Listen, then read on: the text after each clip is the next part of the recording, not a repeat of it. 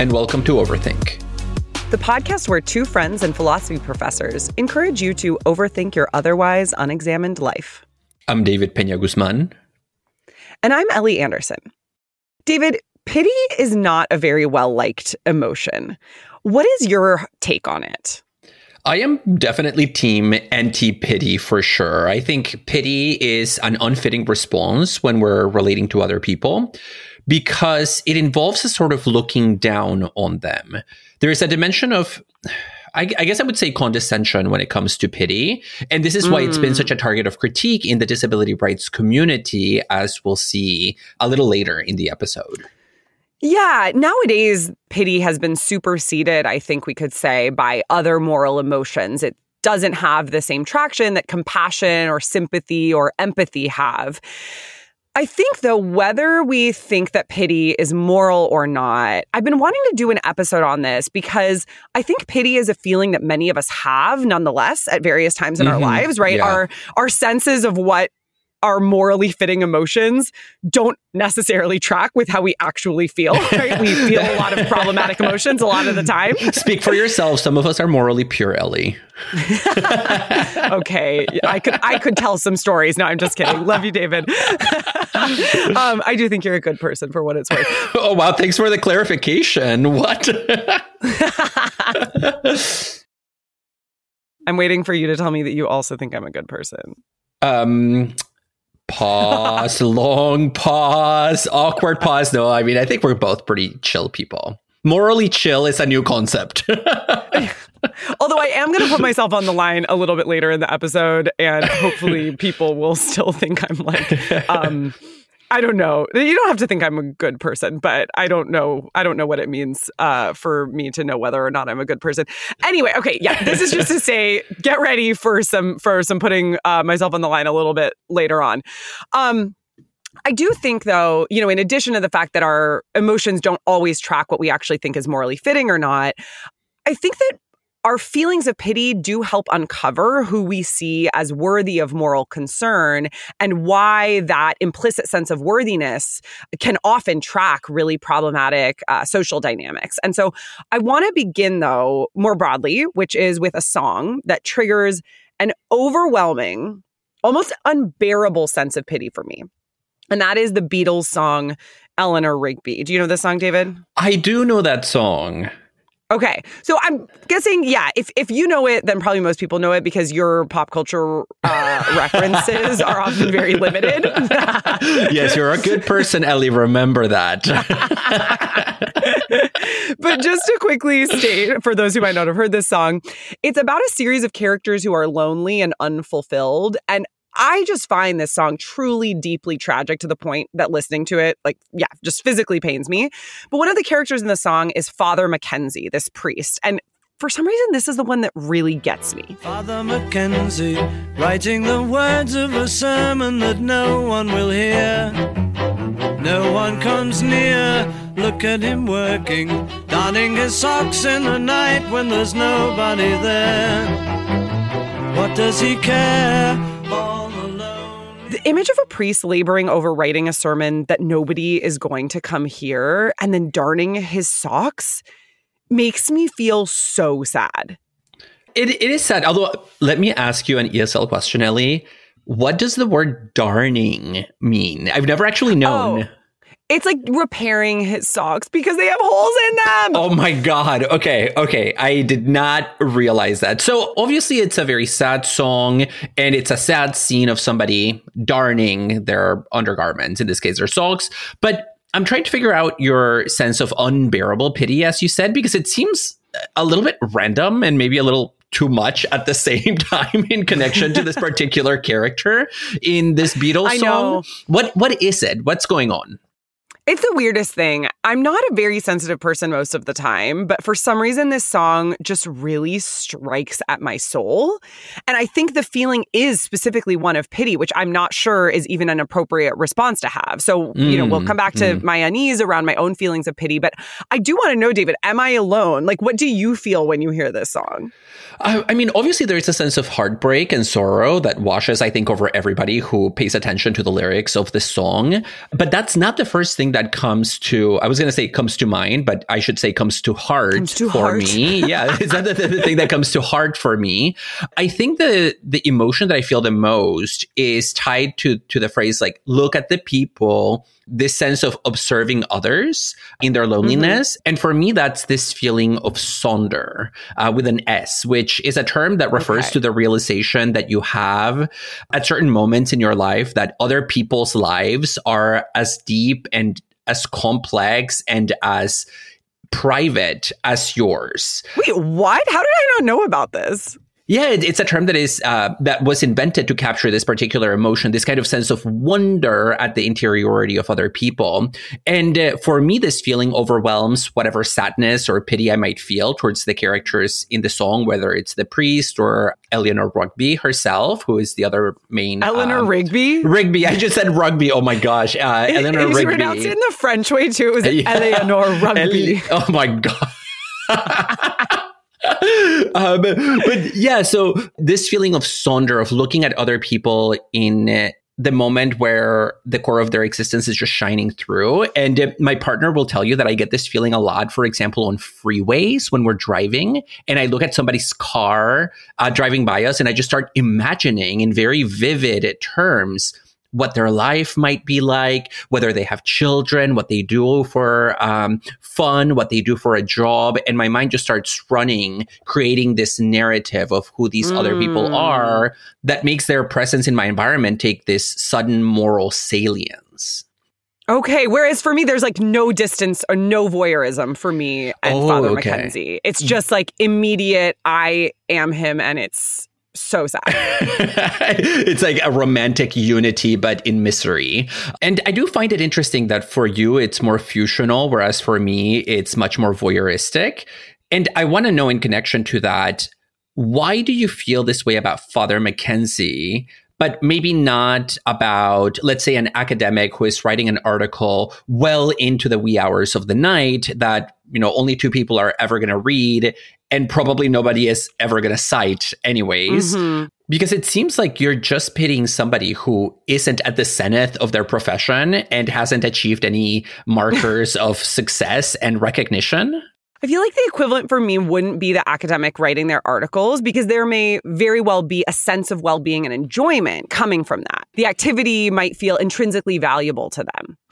The equivalent for me would be an academic whose students hate their classes, make fun of them behind their back when they turn around because there's like chalk on it, you know? And then they go home at night and make their microwavable meal and feel horribly lonely. That's like abyssal sense of, I'm not living the way I want to be living. You see, but I don't think we know that Father McKenzie is sad or humiliated in that way. He's not sad that nobody will listen to his sermon. And if anything, maybe he can also find the act of writing his sermon intrinsically valuable. For him, it could just be part of his vocation as a priest that's not really connected to any earthly rewards. Oh, I don't know. Although actually, I guess you're right that the very structure of the song indicates that he does not feel like there is intrinsic value to this activity, right? The song is in a minor key, for example. We know that he's lonely, and so on and so forth. Exactly. And so I guess maybe the professor with chalk on their butt could also be a non-pitiable figure if they're really confident about it. But I think what we're getting at is that, at least for me, and again, I'm not saying this is like a justifiable sense of pity, but it just is sort of like how this feeling comes up for me. Pity is often triggered by a sense of a lack of confidence or recognition in the world around you, especially with respect to professional achievements. I don't know why. Well, and if that's the case, I think this highlights one of the major problems of pity, which is that lacking confidence and somebody not attending to your sermons are not really good reasons to be pitied by other people who are, you know, looking at you as an object of pity. But even if we agree that it's potentially a reason to treat somebody as a pitiable person, why these particular features when, you know, a lack of confidence and people not coming to your religious talk are not the biggest problems in the world to begin with, you know? Today, we are talking about pity. Is there a positive role for pity in social life?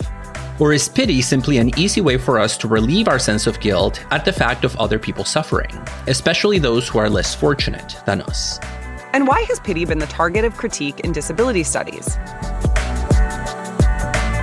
David, you mentioned that if pity is indeed triggered by this sense of not being adequately recognized in the world, there might be a problem with it, right? We might say that pity is triggered by a sense of a lack of dignity. And this, for me, is indicated by the loneliness and the tragic sense of Father McKenzie. And I'm really interested in what we are tracking when we're tracking that potential sense of a loss or lack of dignity and how it might indicate that pity is like not a super fitting response. It's kind of a disrespectful or even condescending response. I think the time has come to talk about Corn Man. What in the world is Corn Man? I've never told you about Corn Man. It's like this common reference for me. I'm shocked I've never mentioned it to you before. No, I don't think I've ever heard about it. And I don't know, maybe we're not that close of friends as I thought we were.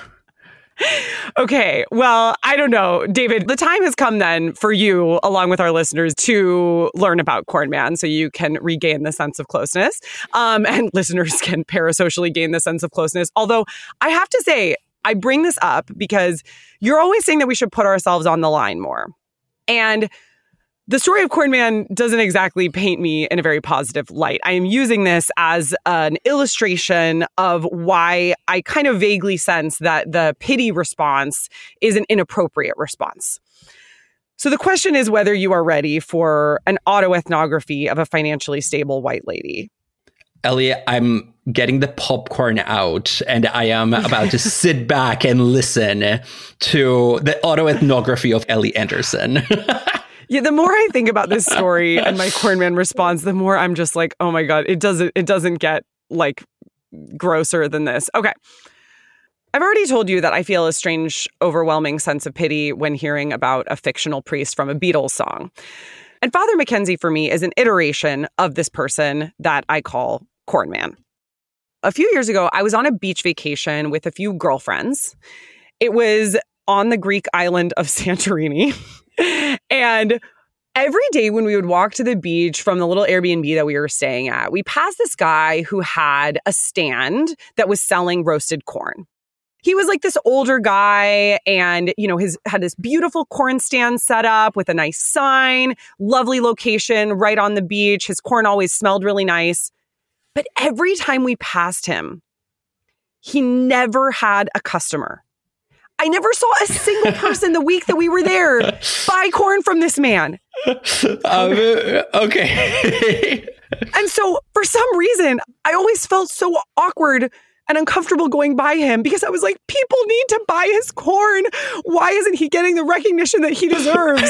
The recognition that he deserves for the high quality corn that he sells in Santorini, this island in Greece.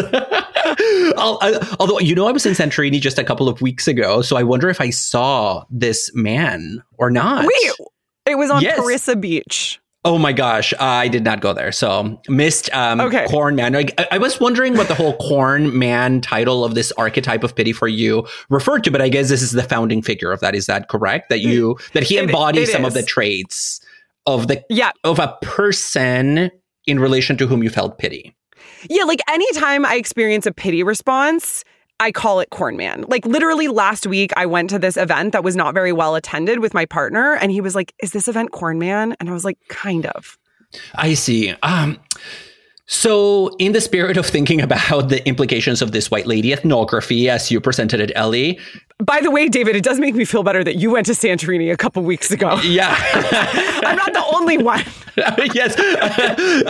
Now it's time for an ethnography by a white lady by David Peña-Guzman, who also went to Santorini. A white lady making herself feel better about having gone to Santorini and experienced a pity response because her brown co-host has also been to Santorini.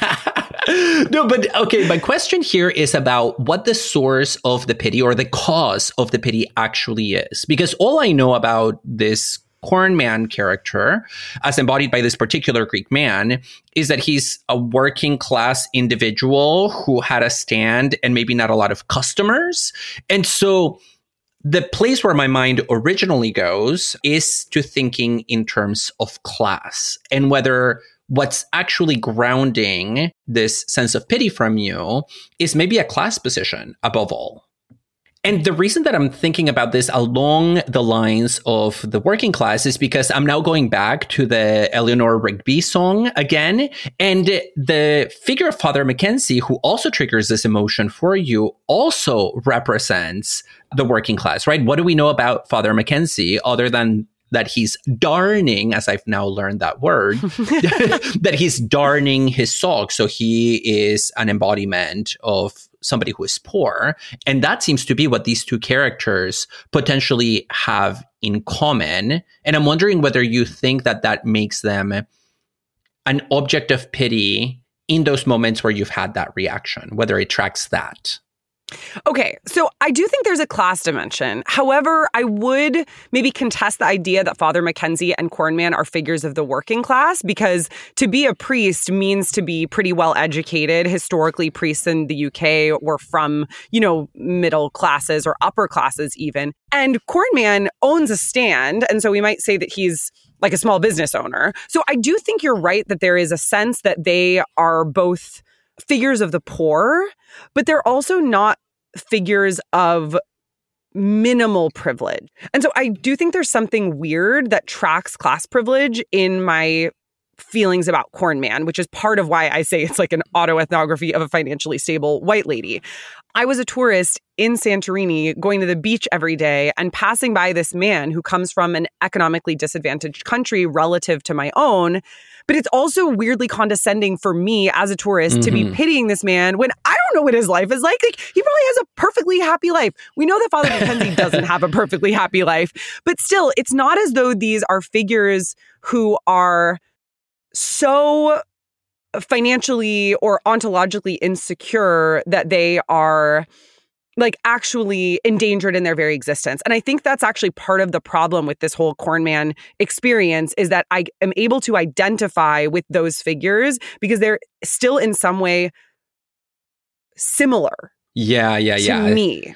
Yeah, no, you're right that they are not destitute in the full sense of the term. And the fact that there is some grounds for identification then makes me wonder whether what ultimately enables this feeling of pity to take over in your relationship to both of these characters is deep down, oh my God, I'm like, really, we're moving here from autoethnography to a psychoanalysis of a white lady, which was not the point of this discussion. But I'm just raising the question of whether you think there is the possibility that this actually comes from a fundamental fear that you might become him, either Corn Man or Father McKenzie. Absolutely. I mean, this is, I think, why I feel like I identify so much with them. I have these strong memories of being a really dorky child and always being concerned that nobody was going to come to my birthday parties. Like, I don't know if you know this about me, David, but I actually still to this day don't really enjoy hosting because I always worry that nobody's going to show up. And so there's this sense of a failure to be recognized as like a valuable community member that tracks the loneliness that you hear in the story about Father McKenzie, and that for some reason I was imagining in Corn Man's experience. And I was imagining it because I never saw anybody go to his stand. But like, I don't know, maybe he has a perfectly happy social life outside of this.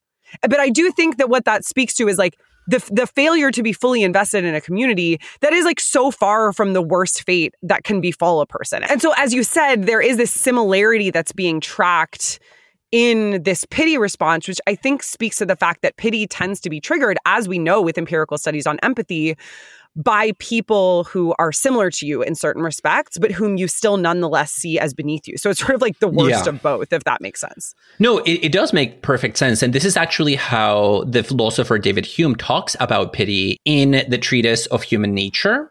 He says that when we pity somebody, there is always an imaginative act of construction that has to happen, because of course we have to think we know what is going on with the other person in order to come to the conclusion that they deserve our pity or that they merit it.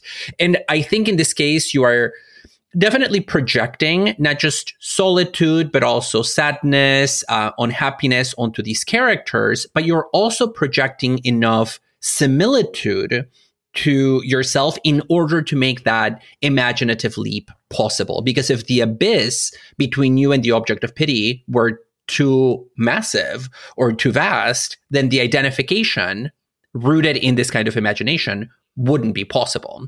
And so it seems like these characters definitely are sad and morose in their capacity as objects of pity. But of course, this is something that we have to imagine, and we don't really know that for a fact. That's the point, right? That we don't know. Maybe the corn man in Greece has, as you said, a perfectly happy social life. It just doesn't register in public space. Yeah. And I think that for some reason is, for me, really tied up with this notion of pity. Like, there's this weird sense of the dignity and confidence that come with being recognized as a community member. I mean, my deepest fear is being nobody. And that's exactly what Corn Man is triggering. And I say that really being vulnerable with that, because I know that is, to have that be my deepest fear is not a flattering thing at all. And it really indicates a certain level of privilege, right? And so I think this also, you see this in news articles about who is visible as an object of pity or even compassion, sympathy, empathy, and who just like doesn't quite register as visible, such that their relative invisibility doesn't even seem like a sad thing. I think it's really important that we ask ourselves precisely that question. Who registers for me in this moment as an object of pity, and on what grounds? And that we attend to the possibility that what we perceive as pitiable traits or characteristics in that person may be complete mirages that are produced by, honestly, really messed up social dynamics and social forces. Just thinking about Corn Man, you said that he has this small stance, and he's this person who maybe is from the working class, but maybe a small business owner. But I'm just wondering, what if he's actually this very successful businessman who is using this as a front for a very hyper lucrative business in Santorini, and he's just super wealthy, and we don't know that, right? Corn Man is deep down a total badass, and you didn't know this, Ellie, but you were his object of pity. Right? Yes. Everybody in the community of Perissa Beach knows that he's like super legit, but then just like has his supposed stand, and tourists are passing by thinking he's not getting enough business. I know, he's just like sitting behind his stands being like, little do they know that I'm like 10 times richer than they are. But I think this speaks, on a more philosophical note, I think this speaks to that gap that can and very frequently does exist, obviously, between our perception of the person that we pity and the reality of their lives as they themselves experience it.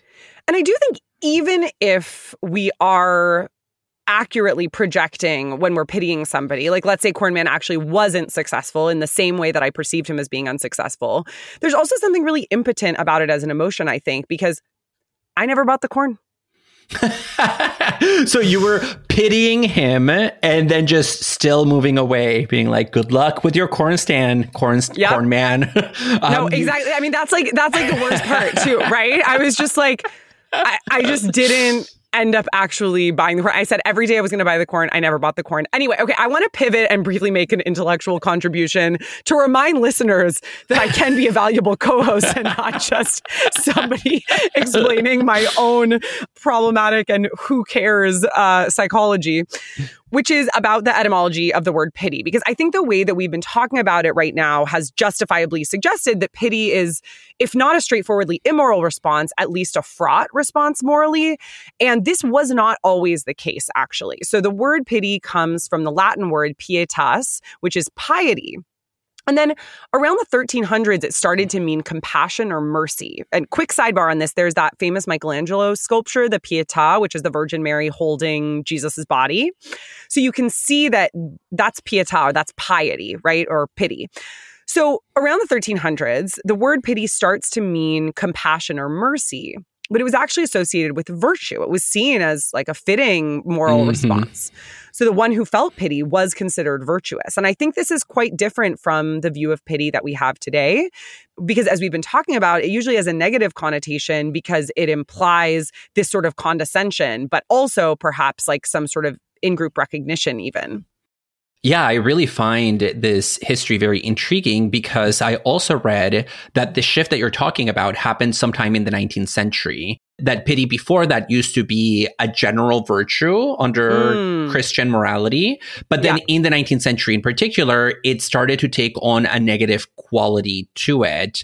And at that point, people started moving away from pity and foregrounding compassion as the appropriate term for the virtue in question. And in the course of that transition, pity becomes something else altogether. We live in a society in which we don't want to be seen as victims. And I suspect that this is one of the reasons why compassion is nowadays seen as a good moral emotion, because it carries a connotation of the two people being equal. You know, the person who is feeling the emotion and then the person who is the object of the emotion, in some way, there is an equalizing element. Whereas pity is seen as a negative emotion because it connotes an imbalance or an asymmetry of power. I think it's specifically a kind of expression of superiority. It's about a holier-than-thou attitude, or about being higher than the person that you are pitying.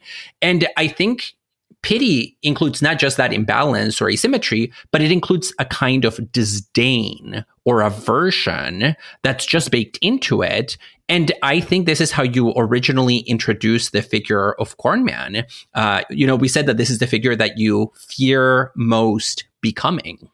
Yeah, I think there is absolutely that. And then there's also this other side of it, though, which is that who we're perceiving as a victim to begin with is conditioned by a certain sense of similarity. So this is why I said before that, like, it's sort of the worst of both worlds, right? Because you're seeing somebody as an object of pity and aversion, maybe disdain. I don't know if I'd go that far.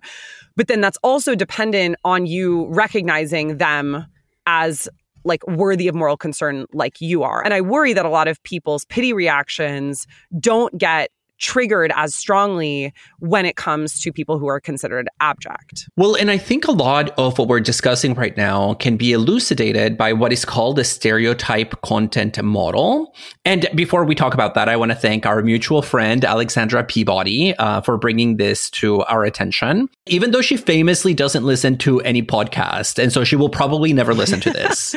By the way, David, she was actually one of the friends I was in Greece with. So she was present for the original Corn Man. She saw it take form. And in fact, she's kind of at the heart of this episode because she is a disability studies scholar who gave us a bunch of really helpful references that we're going to be talking about later in the episode. But back to the stereotype content model. According to this model, our projections toward outgroups develop along two different axes: warmth and competence. Warmth has to do with whether we perceive members of an outgroup to be friendly, good-natured, and in short, just likable. Whereas competence is about whether we perceive them to be capable, confident, and skilled. So according to this view, we pity people whom we perceive as high on the warmth axis, i.e., very likable, but low on the competence axis, i.e., deeply incompetent in some way. And the people that often fall into this category as objects of pity, because of that perception, because of that high on one axis, low on the other, tend to be people with disabilities that we collectively perceive as likable, but in some way unskilled, incompetent, not confident, so on and so forth. And this can be contrasted with how we socially perceive a different group, which is people in a condition of homelessness who are generally perceived in the inverse way. They are perceived maybe also as incompetent, perhaps so low on the competence axis, but in their case, we perceive them as also low on the warmth axis. So they are deeply unlikable, unlike people with disabilities. And in the case of people in a condition of homelessness, because they are low on both axes, our response tends to be something else. It tends to be disgust rather than pity.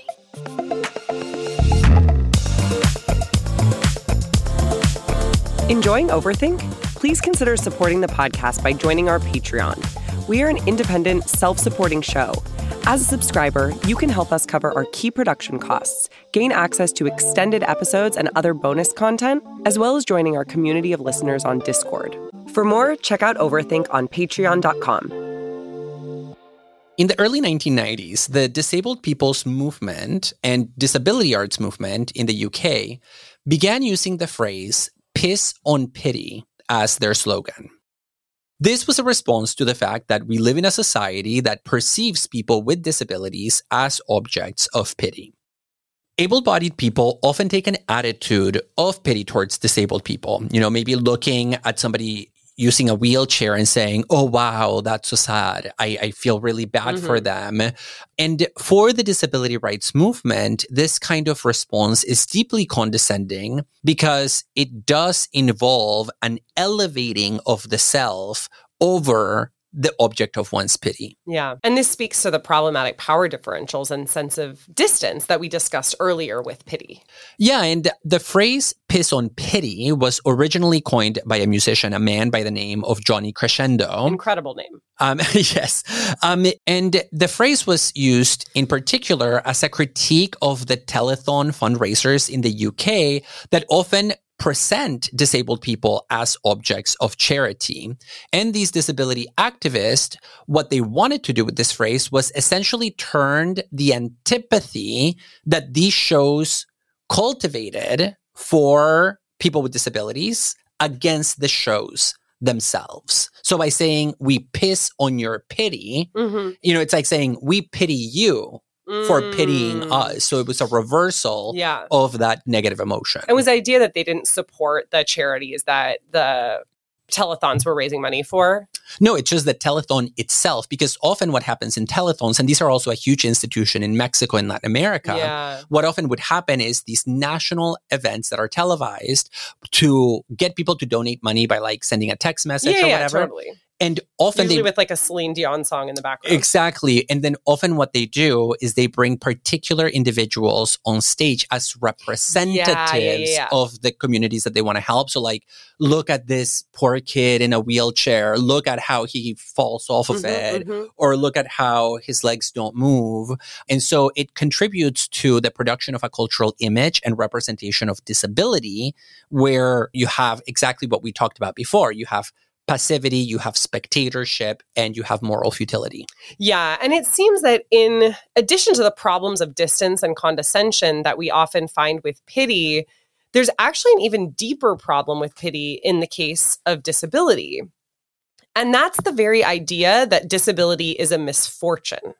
Even if you go back to the old way of using pity synonymously with compassion, as we talked about a bit earlier, or in the ancient Greek word eleos, in order to get rid of the problem of condescension, you're still left with the idea that you're feeling for another person in their misfortune. So remember that definition from Adam Smith was that pity or compassion involves feeling for another in their sorrow. And that sorrow usually tracks an actual misfortune. But from a disability rights perspective, it's a huge problem to assume that disability is a misfortune to begin with. And especially that all disabilities are. That's correct. And this is the starting point, actually, of a really interesting article critiquing pity from this perspective. Joseph Stramondo's "How an Ideology of Pity is a Social Harm to People with Disabilities." I'm excited to talk about this one. He's such a great philosopher, and he actually went to my alma mater.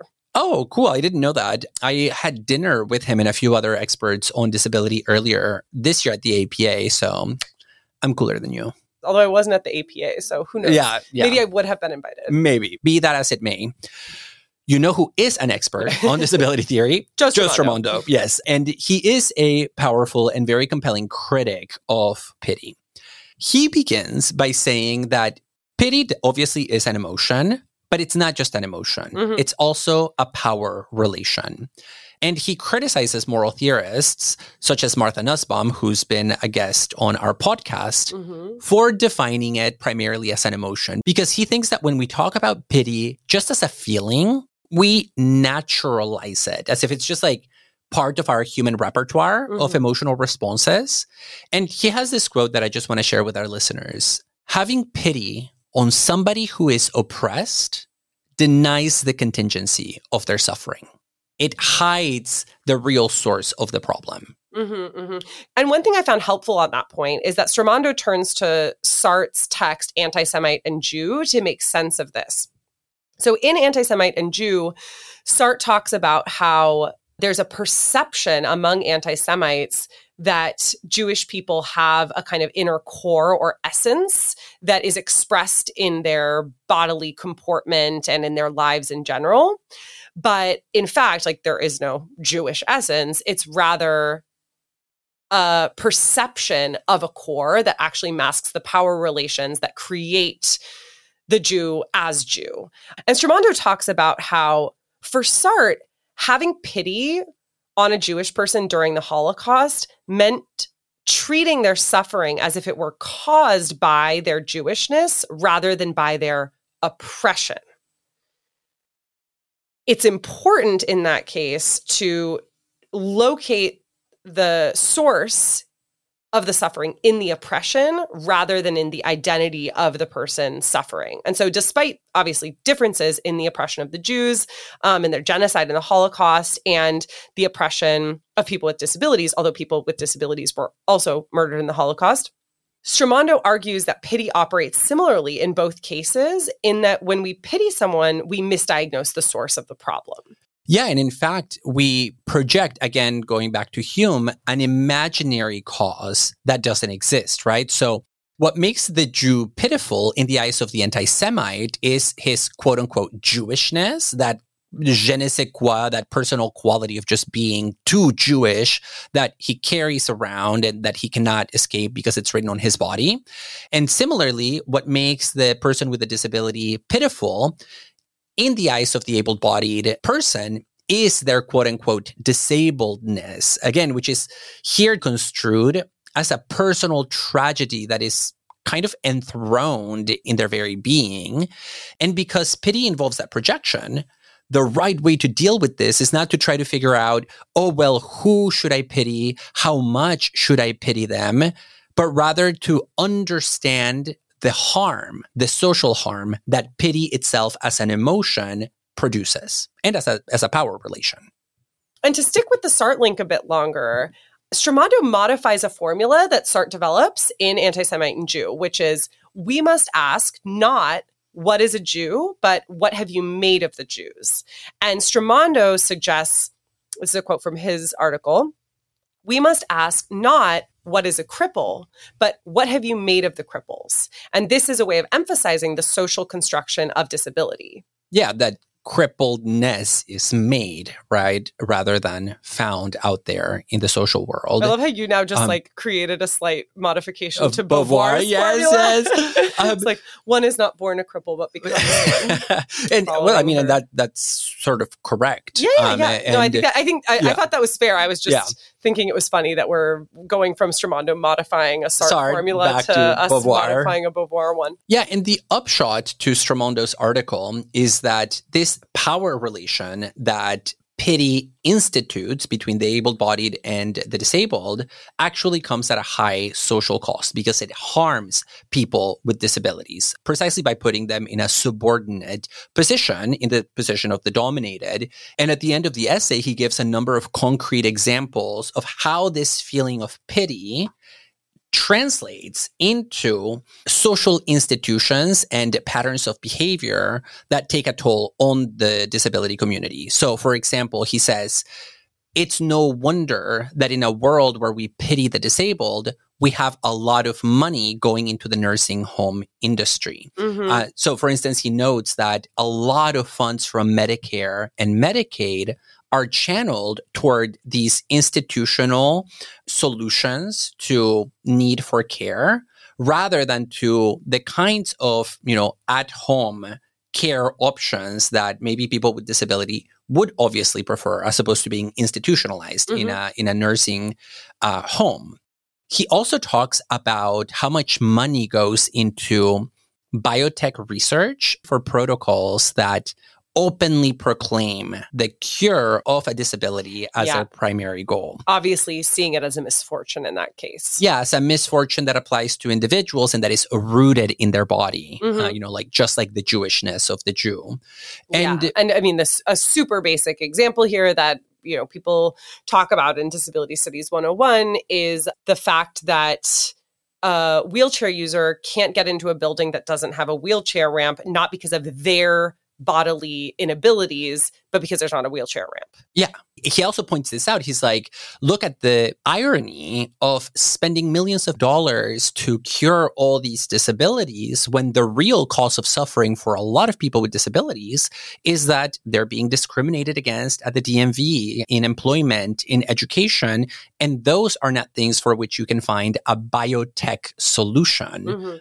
They require social and political and legal changes. And that's a solution of a different order. And he also gives the example, of course, of the telethons with which we began, because what these telethons do, and I mentioned this a couple of minutes ago, is they disseminate an image of disability that then burrows into our private and collective imaginaries, where the disabled are cast as fundamentally lamentable, which is what leads to that holier-than-thou attitude that then we feel good about having because we think it's what charity means. And above all, I think one way that we can see the problems with pity is in the sheer fact that most people really don't want to be pitied, right? We're talking about how the disability rights movement involves a rejection of pity. I think there's something about feeling pitied that provokes an extremely aversive reaction among people. Yeah, the desire to piss on those who pity you.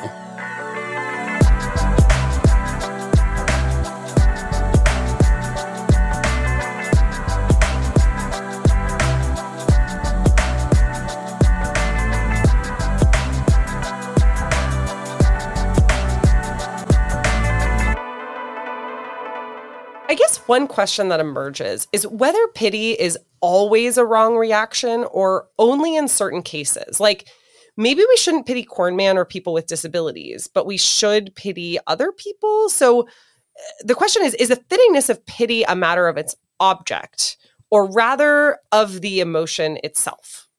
That's a tough question. And I think a lot of this depends on whether we feel that people either deserve or don't deserve the misfortune that befalls them.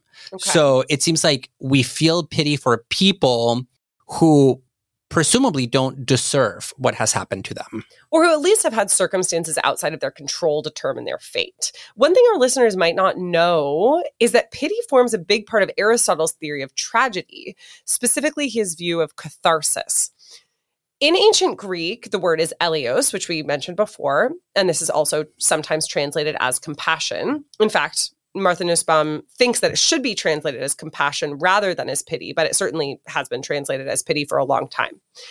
And for Aristotle, tragic stories provoke the feelings of fear and pity. Take the example of Oedipus, the king who accidentally married his mother and killed his father because he didn't know who his parents were. And when we watch such a play, we feel fear that something similar could happen to us. Okay, well, not that similar. I was going to say that seems like a bit of an exceptional situation. It just wouldn't happen to me, especially because I don't have a father, so. Valid.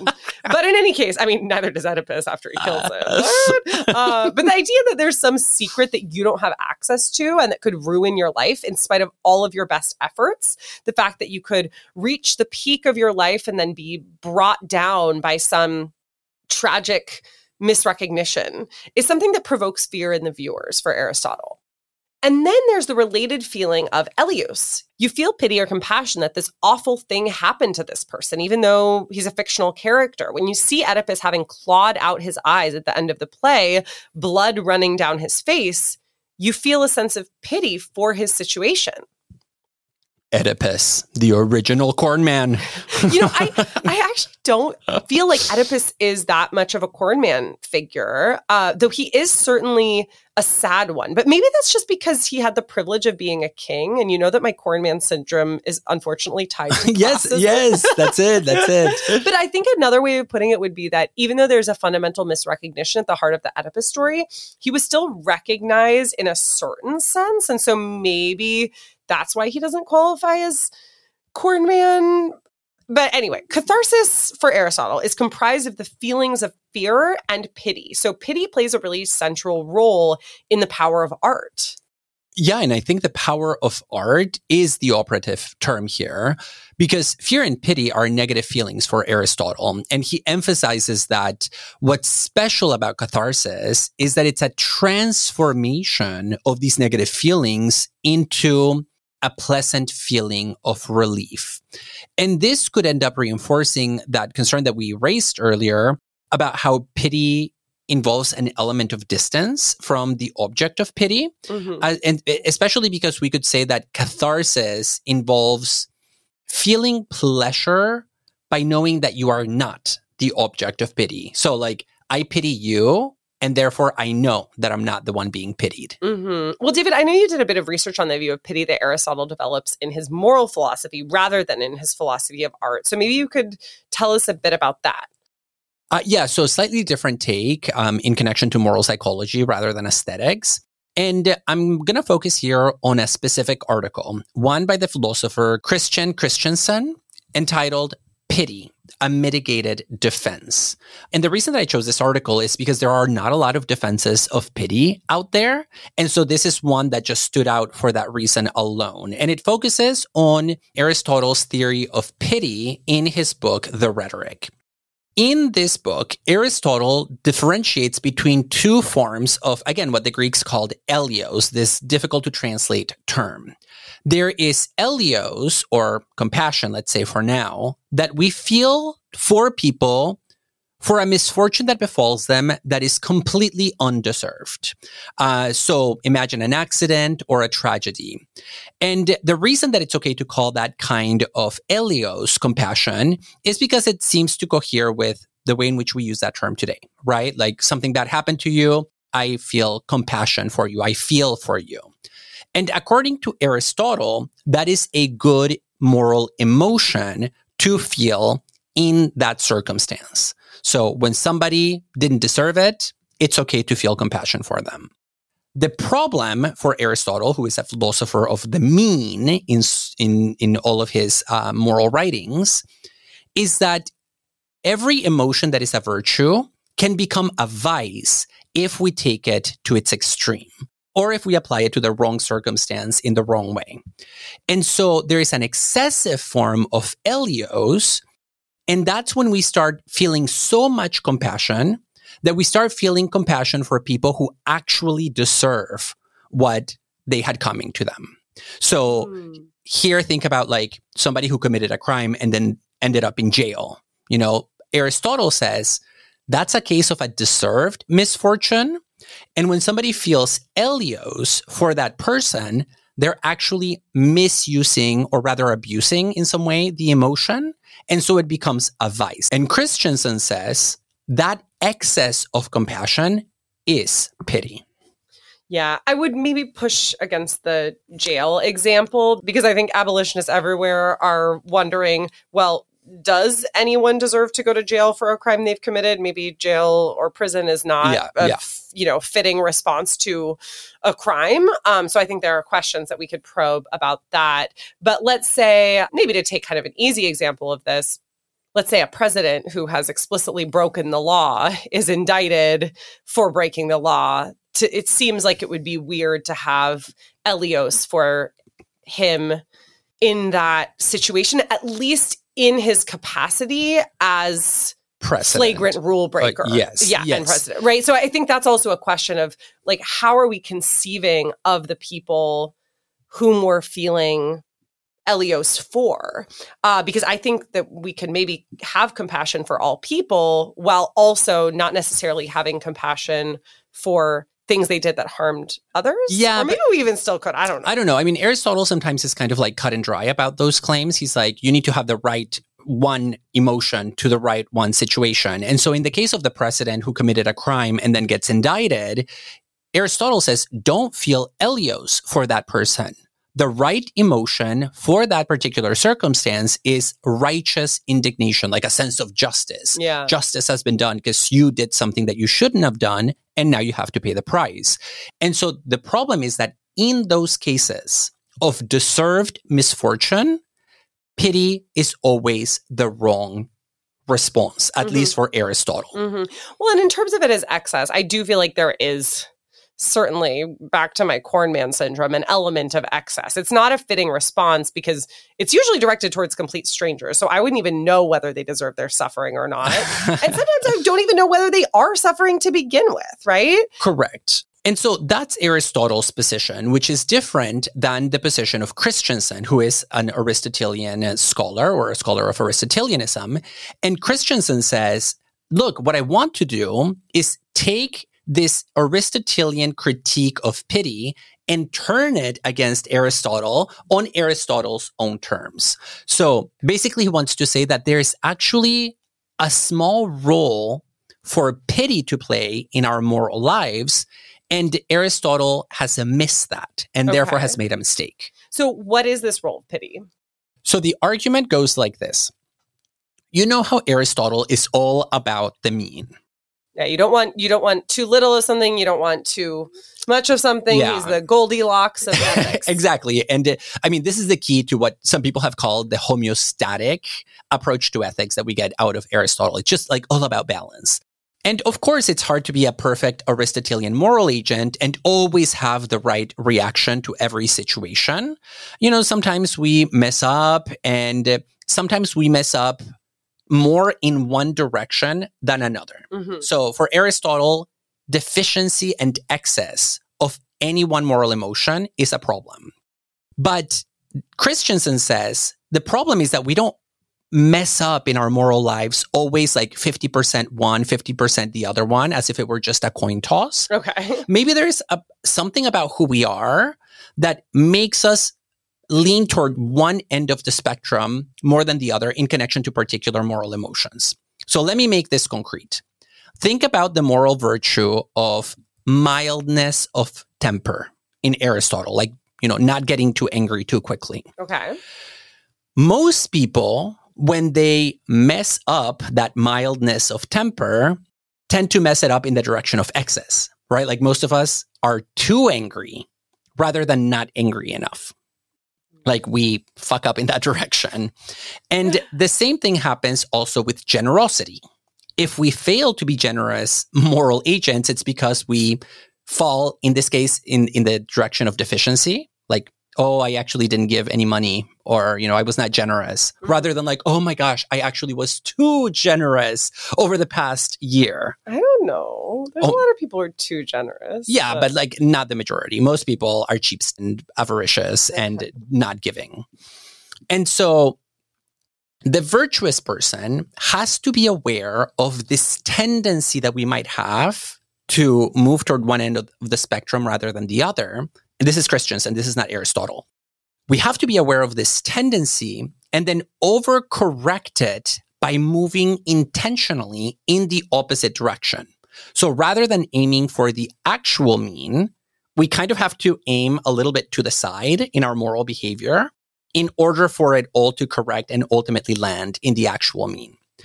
So as a general rule, Kristjánsson says, we should be more mild than appropriate, because we fall on the other side.